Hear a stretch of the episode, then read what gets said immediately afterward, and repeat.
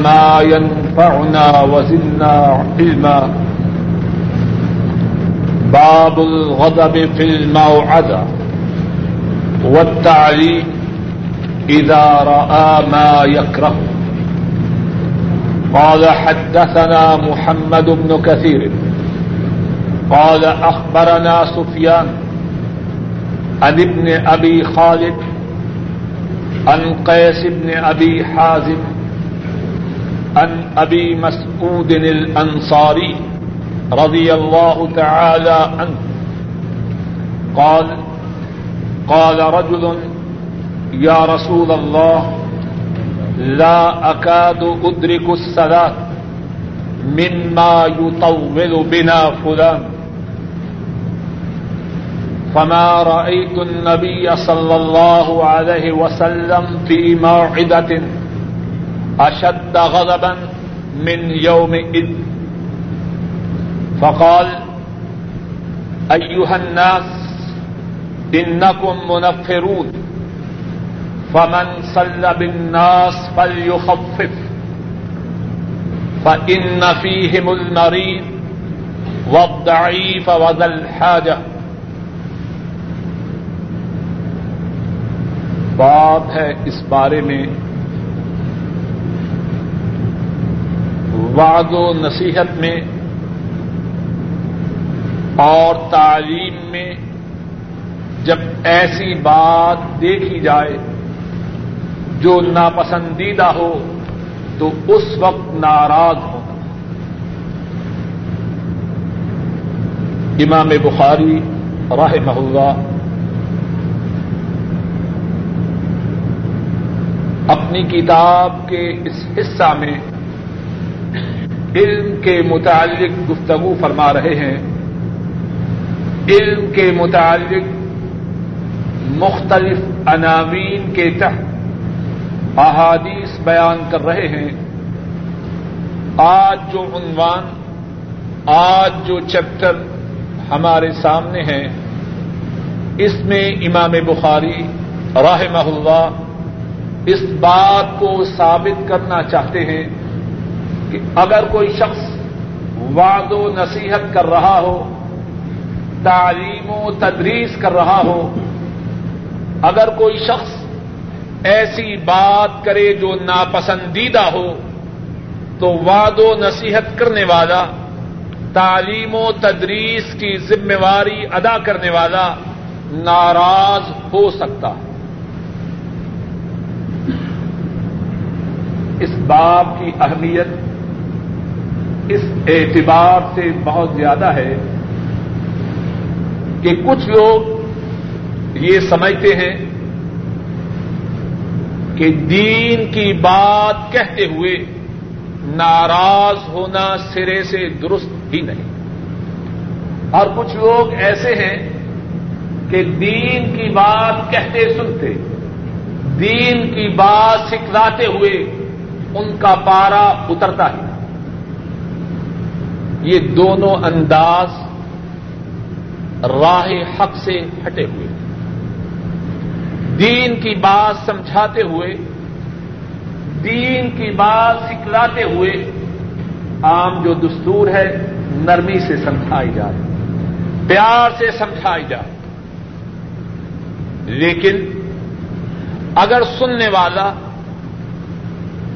سیکھنے والا ایسی بات کرے جو ناپسندیدہ ہو تو بات سکھلانے والا، بات سمجھانے والا اس پہ ناراض ہو سکتا. بات سمجھیے، یہ سمجھنا کہ دین کی بات کہنے والا، دین کی بات سمجھانے والا ہر وقت اپنی پیشانی پہ تیوری رکھے، اس کے نتنے پھولے رہیں، یا ہمیشہ ہی انتہائی نرم رہے، دونوں باتیں درست ہیں. صحیح بات یہ ہے بات کرے نرمی سے، بات کرے پیار سے، بات کرے محبت سے، لیکن اگر مخاطب سننے والا، سمجھنے والا ایسی بات کرے جو ناپسندیدہ ہو تو سکھلانے والا، سمجھانے والا اس پہ اپنی ناراضگی کا اظہار کر سکتا ہے۔ امام بخاری رحمہ اللہ اس بات کو ثابت کرنے کے لیے تین احادیث لائے، اور کتنا پیارا انداز ہے حضرت امام بخاری رحمہ اللہ کا، جو بات فرماتے ہیں اس کے ثبوت میں رسول کریم صلی اللہ علیہ وسلم کی حدیث آتی ہے۔ پہلی حدیث جو ابھی بھائی عبد الماجد صاحب نے پڑھی ہے وہ یہ ہے، قال حدثنا محمد بن کثیر قال اخبرنا سفیان عن ابن ابی خالد عن قیس بن ابی حازم عن ابی مسعود الانصاری رضی اللہ تعالی عنہ۔ حضرت امام بخاری رحمہ اللہ فرماتے ہیں، ہم سے یہ حدیث محمد بن کثیر نے بیان کی،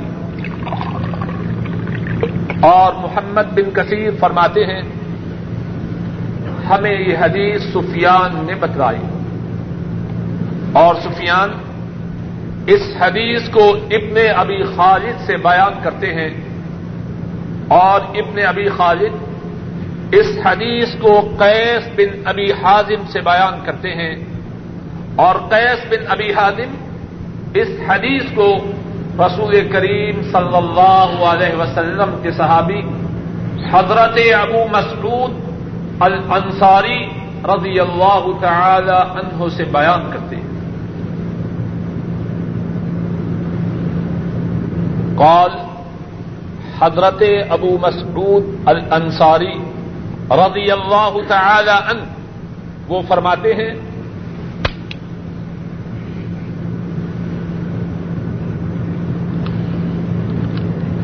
قال رجل یا رسول اللہ لا اکاد ادرک الصلاۃ مما یطول بنا فلان، اے اللہ کے رسول صلی اللہ علیہ وسلم فلاں شخص ہمیں اتنی لمبی نماز پڑھاتا ہے کہ میں اس کے ساتھ نماز نہیں پڑھ سکتا۔ فلاں شخص اتنی لمبی نماز پڑھاتا ہے کہ میں قریب قریب اس کے ساتھ نماز کو ادا نہیں کر سکتا۔ حضرت ابو مسعود فرماتے ہیں، فما رأیت النبی صلی اللہ علیہ وسلم فی موعدۃ اشد غضبا من یومئذ۔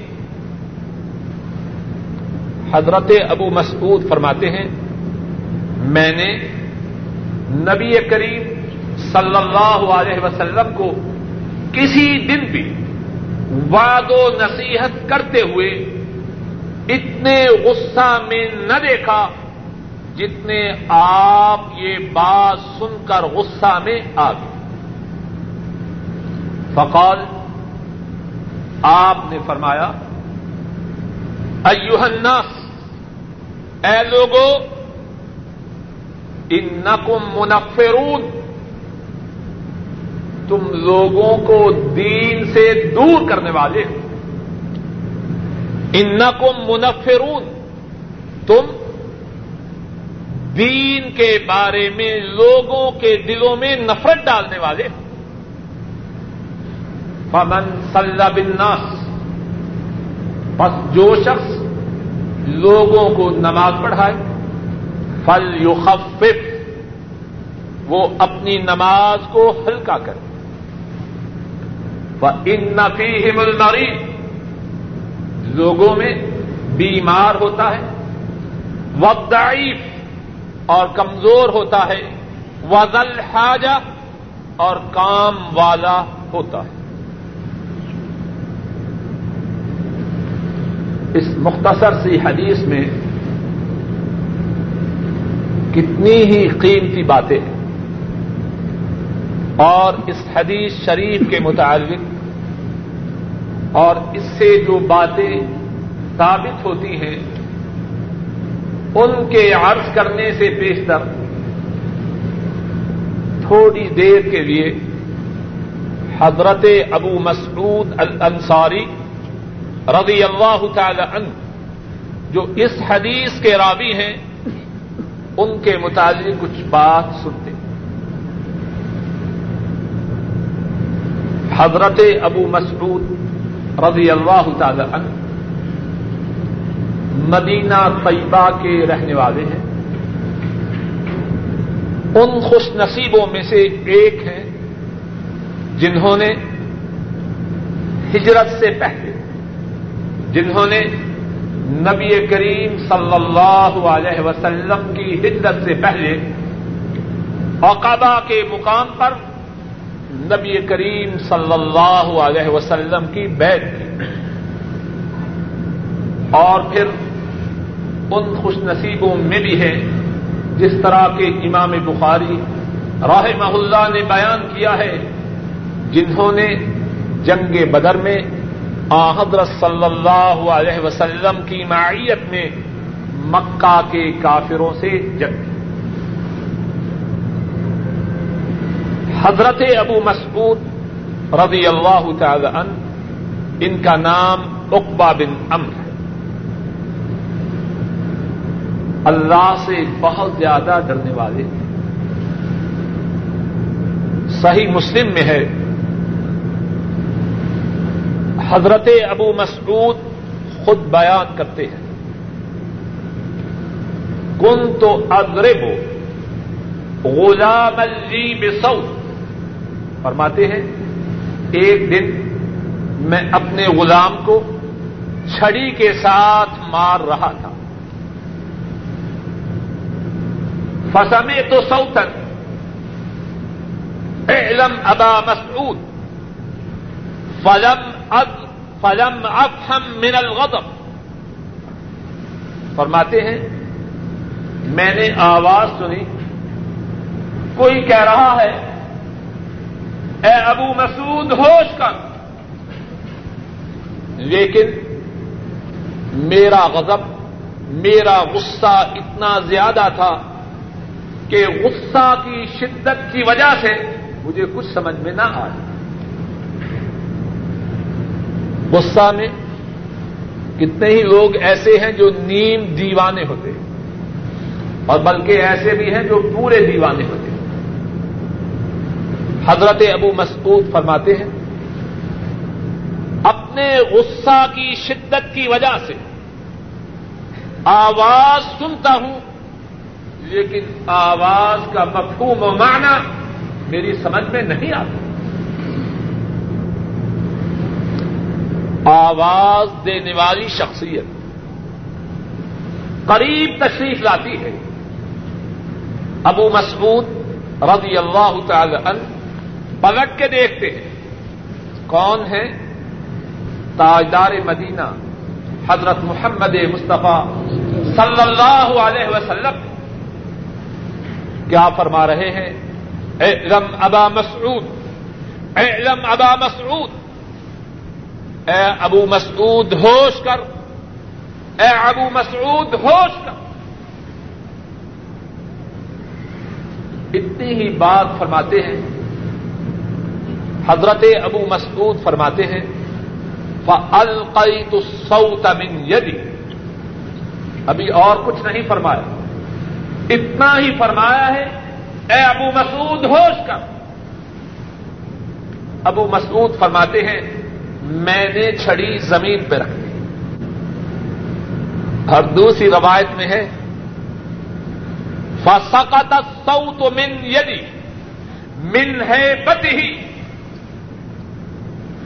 رسول کریم صلی اللہ علیہ وسلم کی ہیبت کی وجہ سے آپ رحمت للعالمین تھے لیکن آپ کی ہیبت بھی بڑی تھی, اللہ نے جلال اور شان بھی بڑی عطا فرمائی تھی. ابو مسعود فرماتے ہیں آپ کی ہیبت کی وجہ سے میرے ہاتھ میں یہ طاقت نہیں رکھتی کہ چھڑی کو تھام سکوں. بے اختیار چھڑی ہاتھ سے زمین پر نیچے گر جاتی.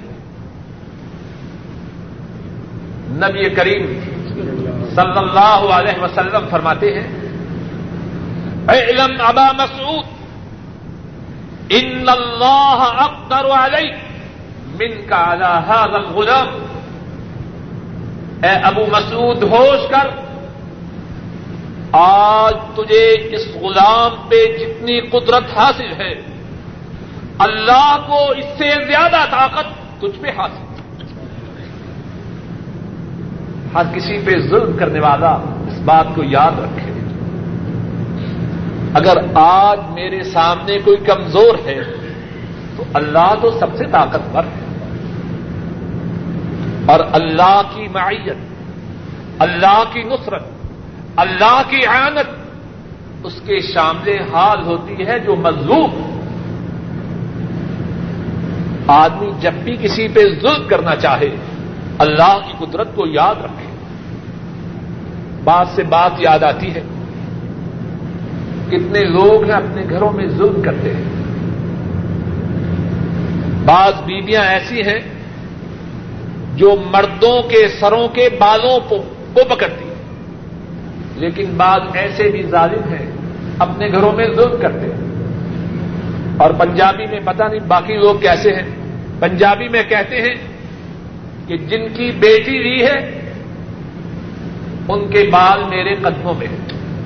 انتہائی بدتمیزی ہے. ظلم کسی پہ ہو وہ ظلم ہے، اور ظالم کسی پہ ظلم کرے ناپسندیدہ ہے. ہاں وہ اپنے بچوں پہ کرے، اپنی بیوی پہ کرے، اپنے پڑوسیوں پہ کرے، اپنے ملازمین پہ کرے، اپنے مالک پہ کرے، کسی پہ کرے، ظلم ظلم ہے اور اللہ کو ناپسندیدہ ہے.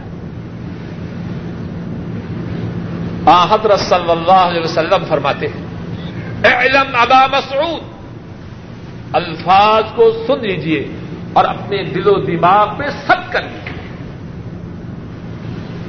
اعلم ابا مسعود ان اللہ اقدر منک علی ھذا الغلام.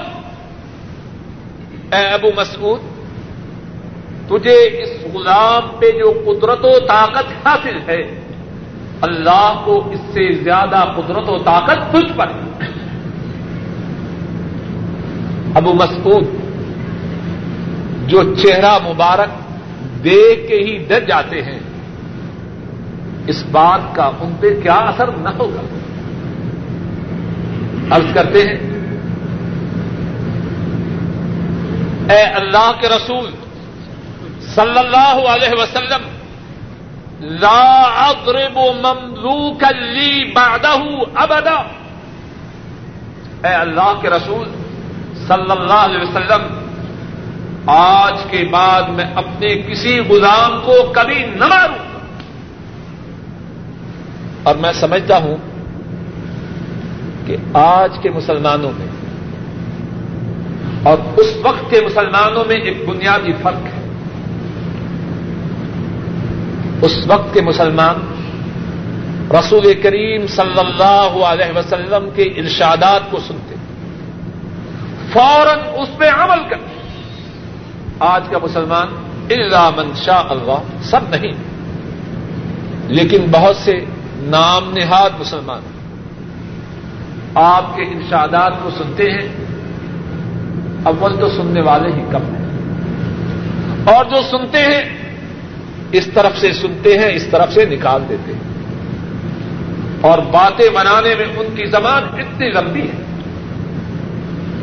ابو مسعود کیا عرض کرتے ہیں آج کے بعد کسی غلام کو نہ ماروں گا. اور صحیح مسلم ہی میں ہے، ابو مسعود رضی اللہ تعالی عنہ یہ بھی عرض کرتے ہیں ہوا حر لوجہ اللہ.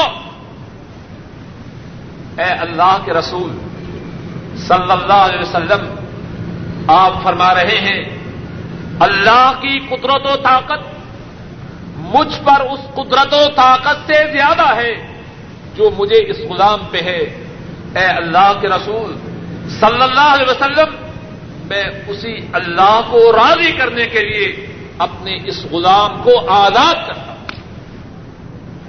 کتنا ڈر ہے اللہ کا اور کتنا یقین ہے اللہ کے حبیب صلی اللہ علیہ وسلم کے فرمان پر۔ اور یہی ابو مسعود رضی اللہ تعالی عنہ دین کے انتہائی کاربند ہیں۔ امام بيهقي رحمہ اللہ بیان فرماتے ہیں، ایک شخص حضرت ابو مسعود رضی اللہ تعالی عنہ ان کو کھانے پہ بلاتا ہے۔ ذرا توجہ سے سنیے۔ ہم میں سے بہت سے ایسے ہیں، اللہ معاف کرے، ویسے ہی دین میں کچے ہیں، لیکن جب کسی کے ہاں دعوت پہ جائیں تو سمجھتے ہیں ایٹیکیٹ کا تقاضا یہ ہے جو بھی وہاں ہو خاموش رہے۔ بڑی شرم ہے، بڑی حیا ہے کس سے؟ جس نے دعوت میں بلایا ہے، اور اس سے کوئی شرم و حیا نہیں جس نے زندگی عطا فرمائی ہے، اس سے کوئی شرم و حیا نہیں جس نے ٹانگوں میں قوت عطا فرمائی ہے اور چل کے وہاں جا رہا ہے۔ کیا کریں گی، وہ میزبان تھا۔ ساری شرم و حیا اسی میزبان سے ہے، اور نہ میزبان کے رب سے شرم ہے نہ اپنے رب سے شرم ہے۔ ابو مسعود رضی اللہ تعالی عنہ ایک شخص کھانے کی دعوت پہ بلاتا ہے، تشریف لاتے ہیں، گھر میں داخل نہیں ہوتے، باہر کھڑے کھڑے سوال کرتے ہیں، استفسار کرتے ہیں، افی البیت سورہ، کیا گھر میں کوئی تصویر ہے؟ کتنے ہیں ہم میں سے کوئی سوال تو وہ کرے جس نے رب کو رب سمجھا ہو۔ ہم مسلمانی کے دعوے کے باوجود کتنے لوگوں کو ہم نے اپنا رب بنا رکھا ہے۔ کسی کا رب اس کی بیوی ہے، کسی کا رب اس کے بچے ہیں، کسی کا رب اس کا خامد ہے، کسی کا رب اس کے دوست ہیں، کسی کا رب اس کی سوسائٹی ہے۔ یہ بات تو وہ کرے جو رب کو رب نہ دے۔ فرماتے ہیں کیا گھر میں صورت ہے؟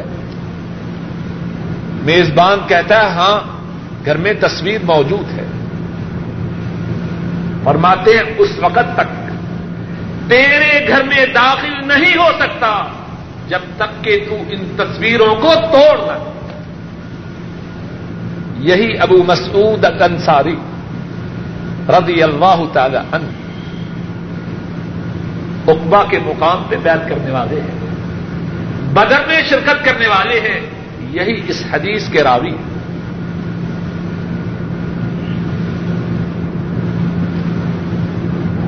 فرماتے ہیں کہ ایک شخص رسول کریم صلی اللہ علیہ وسلم سے عرض کر رہا ہے،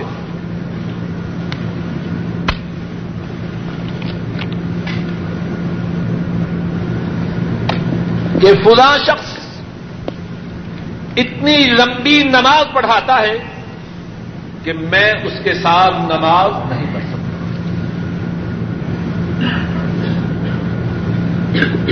اس سے یہ بات معلوم ہوتی ہے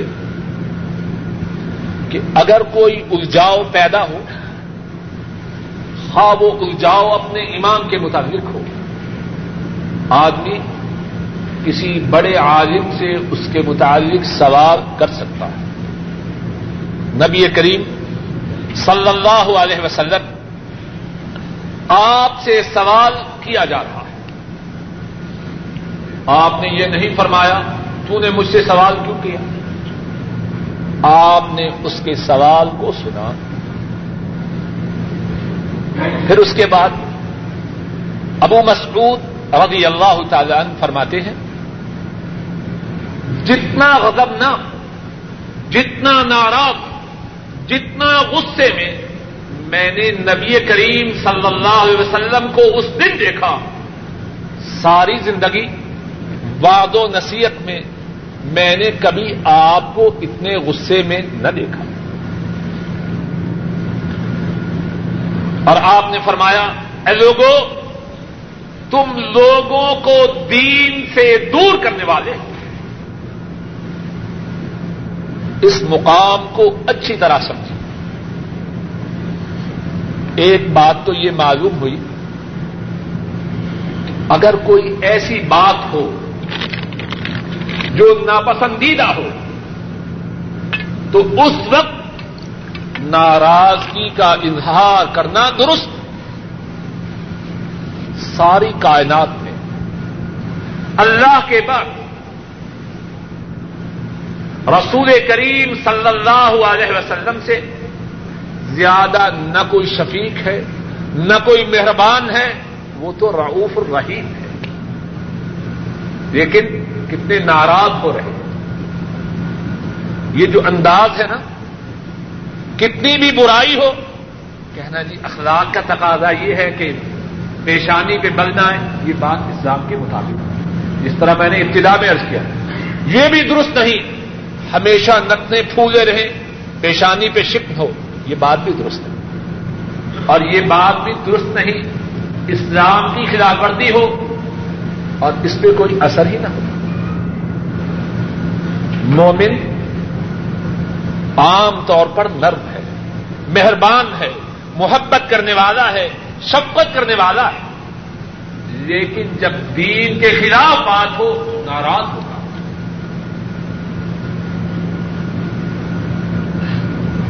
ایک اور بات سمجھیے. اب دین میں ایک شخص نے اپنی طرف سے کچھ بات اضافہ کی فرض نماز کو لمبا کیا. ذرا اس بات کو اچھی طرح سمجھیے کیونکہ یہ ہمارے پاک و ہند میں بہت بڑی بیماری ہے. یہ جو امام صاحب تھے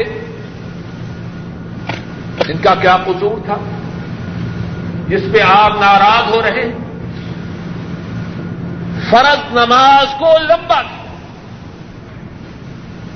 اتنا لمبا کیا کہ یہ شخص اپنے آپ کو جماعت سے غیر حاضر کرنے پہ مجبور ہوتا.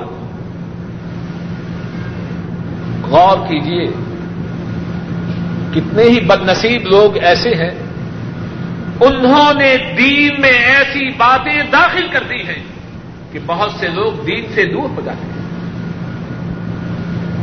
رسول کریم صلی اللہ علیہ وسلم اگر موجود ہوتے کتنا ناراض ہوتے. چھوٹی چھوٹی مثالیں ہیں. آدمی مر گیا ہے اب جی اس کا تیجا کرو پھر ساتواں کرو پھر دسواں کرو پھر چالیس نہ کرو پھر پتہ نہیں ایک سال تک بلنا کو روٹی. لوگوں نے ان باتوں کو دین کا حصہ بنایا ہے کہ نہیں؟ اور کتنے ہی لوگ ہیں خاص طور پہ جدید تعلیم یافتہ لوگ حیران ہیں یہ کیسا دین ہے اور کتنا ظلم ہے یہ دین پر. دین نے ایسی باتوں کو داخل کیا جن کا دین سے کوئی تعلق نہیں. اب یہ جو امام ہے نماز میں گیت نہیں گا رہا نماز میں گانے نہیں گا رہا صرف قرآن کریم کی قرآن کو عام معمول سے لمبا کیا. کچھ بات سمجھ میں آ رہی ہے؟ رسول کریم صلی اللہ علیہ وسلم ناراض ہو رہے ہیں کہ اس امام کی وجہ سے لوگ دین سے نفرت کرتے ہیں. تو اگر کوئی شخص دین میں ایسی بات داخل کرے جو سرے ہی میں جو سرے ہی سے اس میں نہیں وہ کتنا بڑا مجرم ہے. کتنے لوگ سوال کرتے ہیں جی ہم نے بیس سال نماز نہیں پڑھی دس سال نماز نہیں پڑھی تیس سال نماز نہیں پڑھی اب کیا کریں؟ بتلانے والے بتلاتے ہیں کہ ہر نماز کے ساتھ پچھلی نمازیں پڑھیں. ذرا غور کیجئے بات ہنسنے کی نہیں. غور کرنے کی ہے. ایک شخص اس کی عمر چالیس سال ہے، اس نے آج ہی توبہ کی، نماز کی ابتدا کرنا چاہتا ہے. اب کوئی مولوی اسے بتلاتا ہے گزشتہ تیس سالوں کی نمازوں کو ادا کر. اب کیا ہوگا؟ وہ اپنی توبہ کے بارے میں دوبارہ غور و فکر کرے گا. تیس سال کی نمازیں کتنی بنتی ہیں؟ مولوی کی یہ بات اسے دین کے قریب کرے گی یا دور کرے گی؟ تو یہی سوچے گا جب تیس سال پہلے نہیں پڑی تو باقی پتہ نہیں کتنی زندگی ہے، ان کو بھی چھوڑ. جب بات سیدھی ہے، قرآن کریم سے ثابت ہے، احادیث شریفہ سے ثابت ہے، جو کوئی گناہ کرے اپنے گناہ پہ نادم ہو، نیک اعمال شروع کرے، گناہ کو چھوڑ دے، اللہ نہ صرف اس کے گناہوں کو معاف کرتے ہیں بلکہ گناہوں کو نیکیوں سے بدل دیتے ہیں. جب اللہ اور اس کے رسول صلی اللہ علیہ وسلم یہ فرما رہے ہیں تو تو کون ہے جو یہ پکچر لگائے کہ ساری عمر کی نمازیں ادا کرو؟ بات سوچنے اور غور کرنے کی ہے. دین میں اپنی مرضی سے بات کو داخل کرنا فرما رہے ہیں تو تو کون ہے جو یہ پکچر لگائے کہ ساری عمر کی نمازیں ادا کرو؟ بات سوچنے اور غور کرنے کی ہے. دین میں اپنی مرضی سے بات کو داخل کرنا انتہائی بڑا جرم ہے، اور یہ بات لوگوں کے دین کی راہ میں آنے کی بہت بڑی رکاوٹ ہے. اس حدیث کو بار بار یاد رکھیں. امام نے، اور وہ صحابی ہیں، نماز میں کوئی اور بات داخل نہیں کی، صرف یہ کیا ہے کہ اس کی قرات کو لمبا کیا. آپ ناراض ہو رہے ہیں. ایہا الناس، اے لوگو، اس میں بھی سبق ہے.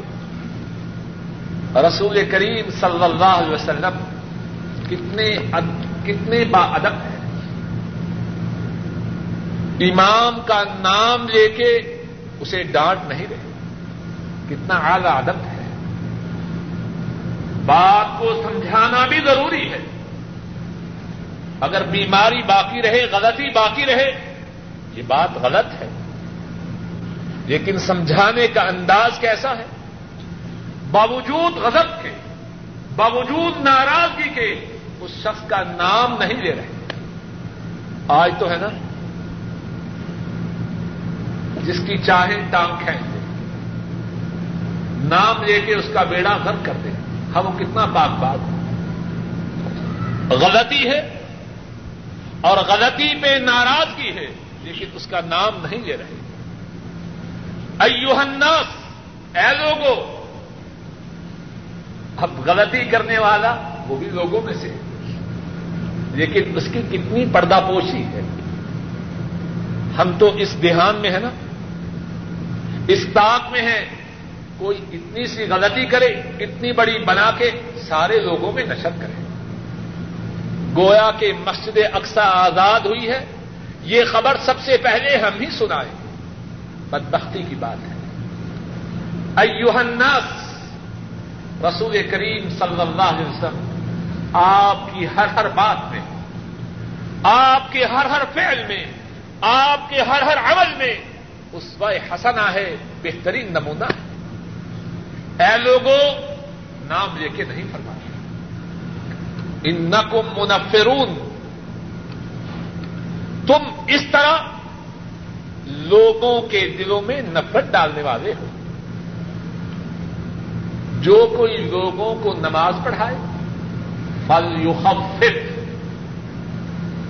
وہ نماز کو ہلکا کرے. لوگوں میں بیمار بھی ہیں، کمزور بھی ہیں، اور وہ بھی ہیں جو حاجت والے ہیں، کام والے. یہاں ایک بات اور سمجھ لیجیے. ہم میں سے بہت سے لوگ یہ بھی چاہتے ہیں کہ امام صاحب جب بھی نماز پڑھیں انا آتینا کل کوثر قل هو اللہ احد. ہماری بھی اپنی مرضی چلتی ہے، یہ بات بھی غلط ہے. موٹی بات یہ سمجھیے، نماز کو لمبا کرنا یا چھوٹا کرنا اس کے لیے معیار ہے، اور وہ معیار کیا ہے؟ رسول کریم صلی اللہ علیہ وسلم کی نمازیں ہیں اور آپ کی نمازوں کا طریقہ. تکبیر تحریمہ سے لے کر سلام تک، فجر کی نماز بلکہ تہجد کی نماز سے لے کر عشاء کی نماز تک محفوظ ہے. اب کوئی شخص یہ نہ کہے کہ ہم نے تخفیف کا مسئلہ سن لیا، انشاءاللہ پاکستان جاتے ہی مولوی صاحب کے گلے لگ جائیں گے. انا آتینا کل کوثر اور قل ہو اللہ سے آگے نہ پڑھنے دیں، یہ بات ہے. تخفیف کا معیار وہ ہے جو رسول کریم صلی اللہ علیہ وسلم نے کر کے دکھایا ہے. اللہ نے چاہا تو آپ کی نماز کا ذکر تفصیل سے باقی ابواب میں آتا رہے. بڑی بخاری توفیق عطا فرمائے، ہمارے گناہوں کو معاف فرمائے، نیک حاجات پوری فرمائے، ہمارے بیماروں کو شفا عطا فرمائے، ہماری تمام پریشانیوں کو دور فرمائے. وآخر دعوانا ان الحمد للہ رب العالمین.